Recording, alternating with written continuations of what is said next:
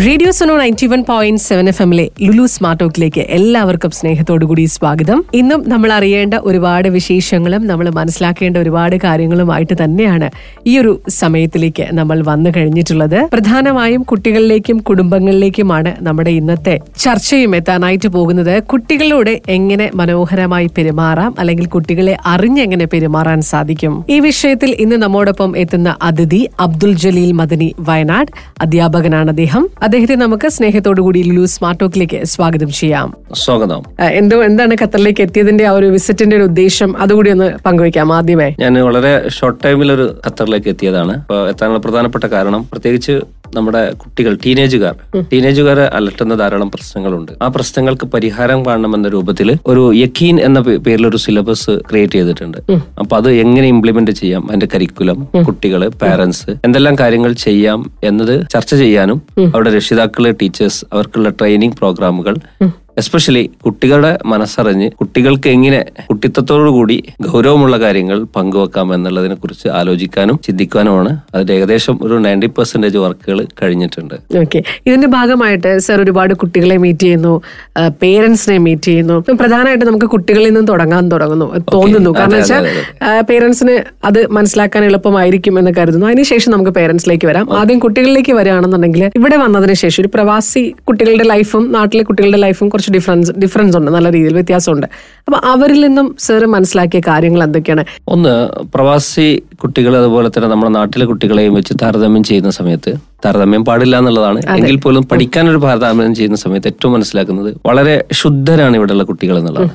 ശുദ്ധർ എന്ന് പറഞ്ഞാൽ പിന്നെ ഏതൊരു വിഷയങ്ങളിലായാലും സ്റ്റേൺ ആയിട്ട് പറയേണ്ട കാര്യങ്ങൾ അവർ പറയും.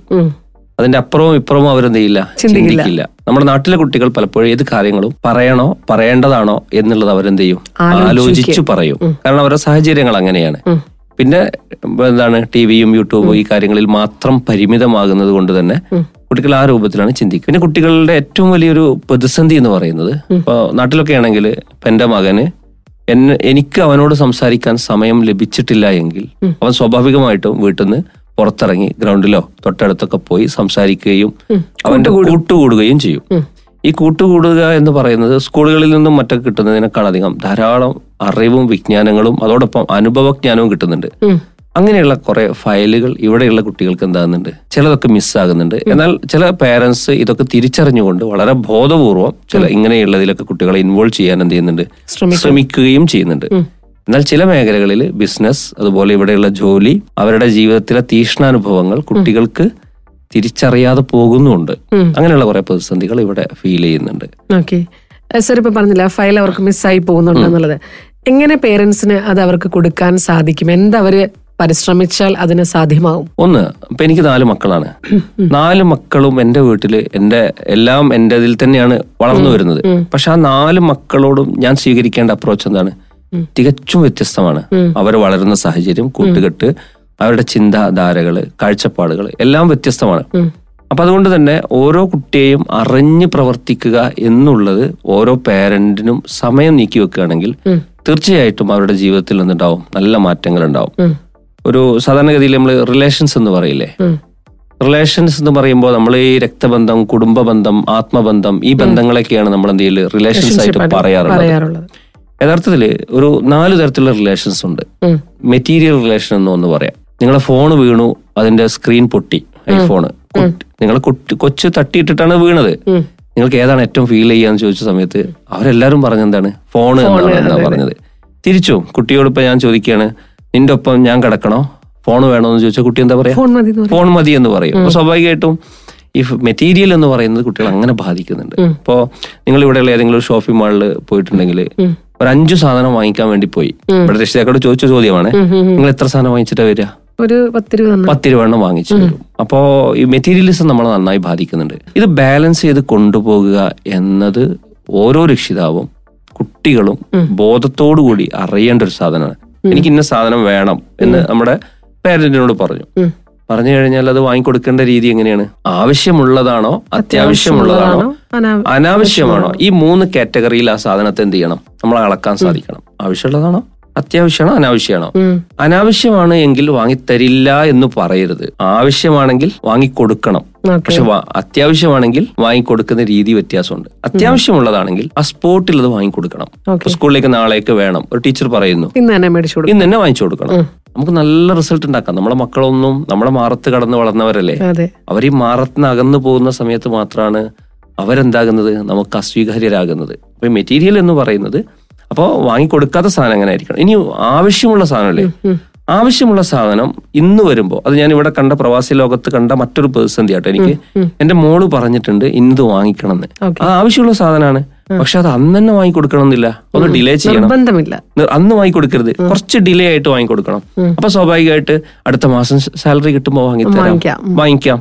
ഇനി അടുത്ത മാസം സാലറി കിട്ടി. ആ സമയത്ത് പറയാം മോളെ കഴിഞ്ഞ മാസം കിട്ടിയതിന്റെ അത്ര ഇല്ലല്ലോ മോളെ എന്താ നമ്മൾ ചെയ്യാന്ന് ചോദിച്ചാൽ ഈ കുട്ടി നമ്മളോട് പറയും വേണ്ടാന്ന് പറയും. അതിലേക്ക് കുട്ടിയെ എത്തിക്കാൻ നമുക്ക് സാധിക്കണം.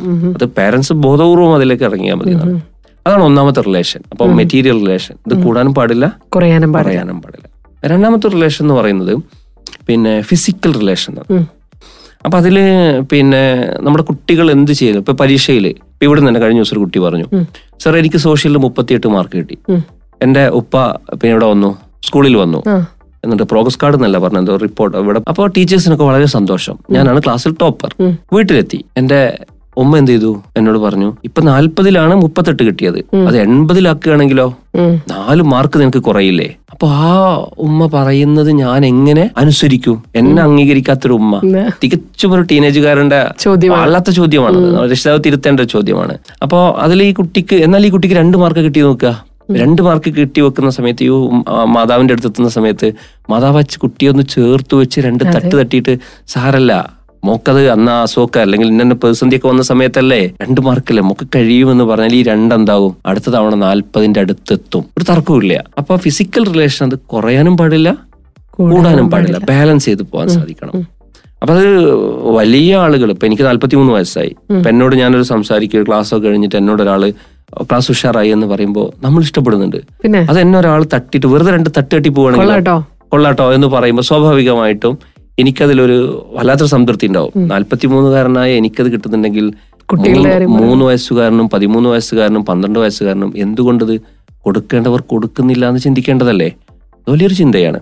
അപ്പൊ ഇതും കൂടാൻ പാടില്ല. ഈ ഫിസിക്കൽ റിലേഷൻ കൂടാനും പാടില്ല കുറയാനും പാടില്ല. അടുത്ത റിലേഷൻ എന്ന് പറയുന്നത് ഇമോഷണൽ റിലേഷൻ. ഇമോഷണൽ റിലേഷൻ എന്ന് പറഞ്ഞാൽ ഒരു കുട്ടിയുടെ മാനസികാവസ്ഥ എന്ത് എന്നെന്ത് ചെയ്യണം. കണ്ടെത്താൻ രക്ഷിതാവ് നിർബന്ധമായിട്ട് എന്ത് ചെയ്യണം? മനസ്സിലാക്കണം. ഇപ്പോ വീട്ടിലേക്ക് കയറി വന്നിട്ട് നമ്മൾ നമ്മുടെ പിന്നെ വീട്ടിലെ സഹധർമ്മിണിയോട് അവളെ മാനസികാവസ്ഥ എന്ത് എന്ന് മനസ്സിലാക്കുന്ന ഒരു ഭർത്താവാണെങ്കിൽ കുടുംബജീവിതം എന്ന് പറഞ്ഞാൽ അത്ര സുന്ദരായിരിക്കും. സ്മൂത്ത് ആയിരിക്കും. ഒരു കുടുംബജീവിതം ബിൽഡ് ചെയ്ത് പോകുന്നതിൽ തോന്നലുണ്ടായാൽ മതി. പരിഗണിക്കണമെന്നില്ല എന്ന് ഞാൻ പറയുന്നില്ല. അതാണ് വേണ്ടത്. പക്ഷെ തോന്നലുണ്ടായാൽ ആ ഫീൽ ഉണ്ടായിട്ടുണ്ടെങ്കിൽ ഇന്നലെ ഒരു അമ്മ പറഞ്ഞത് ഫീൽ എന്ന വേട. ബാക്കിയുള്ളവരൊക്കെ തോന്നൽ എന്നാ പറഞ്ഞത്. ആ തോന്നൽ തന്നെ ജീവിതത്തെ എന്ത് ചെയ്യാൻ പറ്റും? പുതിയ നാമ്പാക്കിയിട്ട് നമ്മൾ വളരാൻ പറ്റും. അപ്പോൾ ഇമോഷണൽ റിലേഷൻ എന്ന് പറയുന്നത് ഒരിക്കലും കൂടാൻ പാടില്ല കുറയാൻ പാടില്ല. അതിൽ തന്നെ ശ്രദ്ധിക്കേണ്ട വേറെ സാധനം. പിന്നെ നമ്മുടെ മക്കളിൽ നിന്ന് നമ്മൾ ഭാവിയിൽ എന്തൊക്കെയാണ് പ്രതീക്ഷിക്കുന്നത്? പ്രതീക്ഷിക്കുന്നതൊക്കെ അവരിൽ എന്ത് ചെയ്യണം. ഡെപ്പോസിറ്റ് ചെയ്യണം ഡെപ്പോസിറ്റ് ചെയ്താൽ നമുക്ക് എന്ത് ചെയ്യാൻ പറ്റും? യഥേഷ്ടം വിഡ്രോവൽ ചെയ്യാൻ പറ്റും. ഡെപ്പോസിറ്റ് ചെയ്താലേ വിഡ്രോ ചെയ്യാൻ പറ്റുള്ളൂ. അപ്പോൾ ഡെപ്പോസിറ്റ് ചെയ്യുക എന്ന് പറയുമ്പോൾ അവിടെ ചെറിയ ഇപ്പോൾ ഉദാഹരണം ഡെപ്പോസിറ്റിന് ഏറ്റവും നല്ല പ്രായമായിട്ട് പറയുന്നത് അവരുടെ critical stage formation period flexible period എന്നൊക്കെ പറയുന്നുണ്ട് കുട്ടികളുടെ. ക്രിട്ടിക്കൽ സ്റ്റേജ് ഫൗണ്ടേഷൻ ഫോർമേഷൻ കുട്ടിക്ക് ഓർമ്മ വെക്കാത്ത കാലാണ്.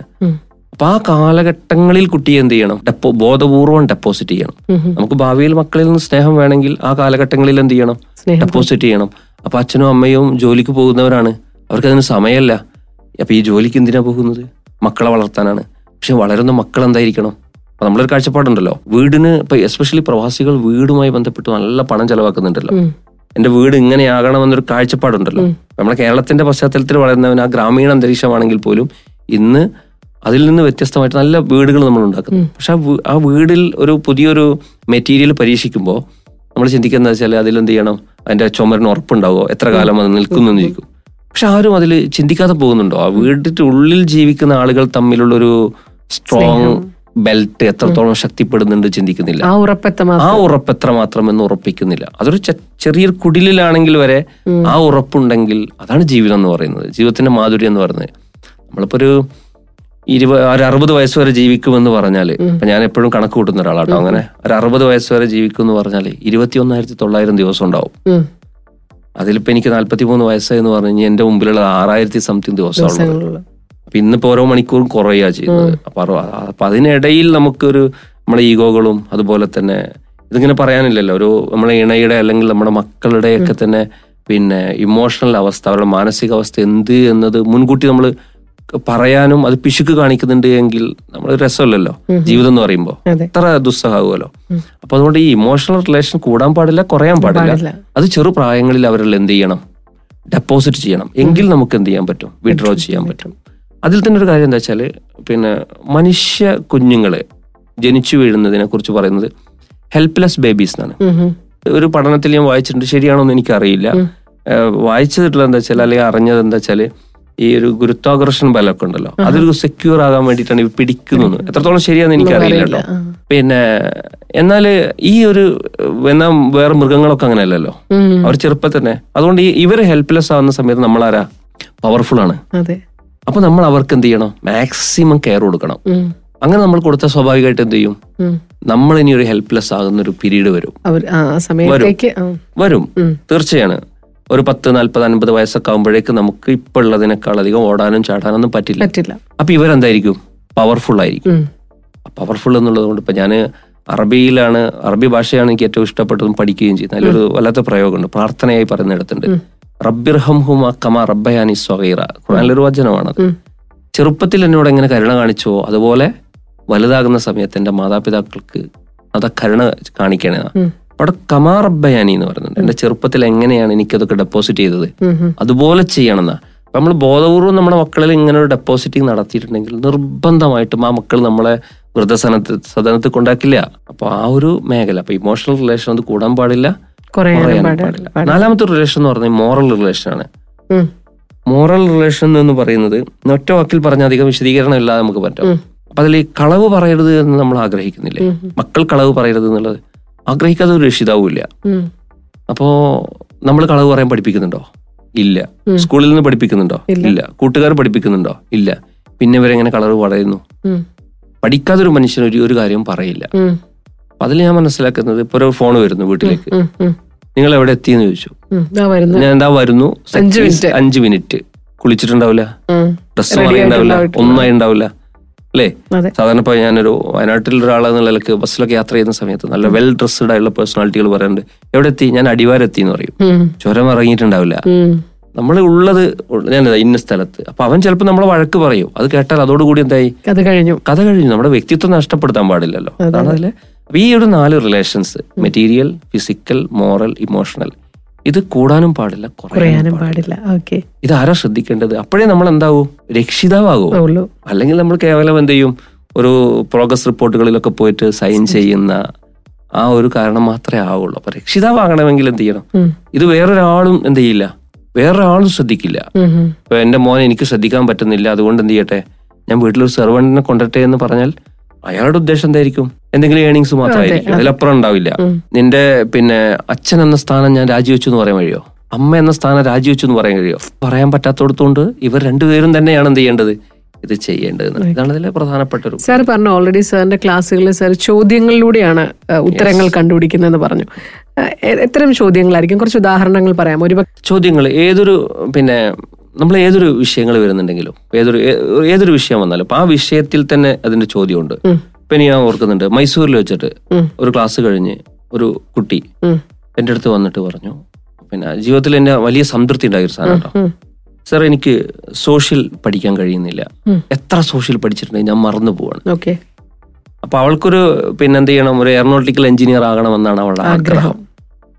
അപ്പൊ ഈ ഞാൻ എന്ത് ചെയ്യുമെന്നൊരു ചോദിച്ചു. ഞാനിതിന് എന്ത് ഉത്തരം പറയും? എന്റെ അടുത്തൊരു ഉത്തരം ഇല്ല സത്യത്തിൽ പക്ഷെ ഞാൻ അവിടെ പറഞ്ഞത് മോളെന്താ പറഞ്ഞു ചോദിച്ചു. ആ പറഞ്ഞ വാക്ക് തന്നെ ഒന്ന് പറയുന്നത്. ഞാൻ ഞാൻ സോഷ്യൽ പഠിക്കാൻ എനിക്ക് എന്ത് ചെയ്യുന്നില്ല സാധിക്കുന്നില്ല പത്താം ക്ലാസ്സിൽ എന്തായാലും സോഷ്യൽ വേണമല്ലോ. അപ്പൊ സോഷ്യൽ പഠിക്കാൻ കഴിയുന്നില്ല. അപ്പൊ ഞാൻ മറന്നു പോവാണ്. എനിക്ക് മാർക്ക് കുറയുന്ന പേടിയുണ്ട്.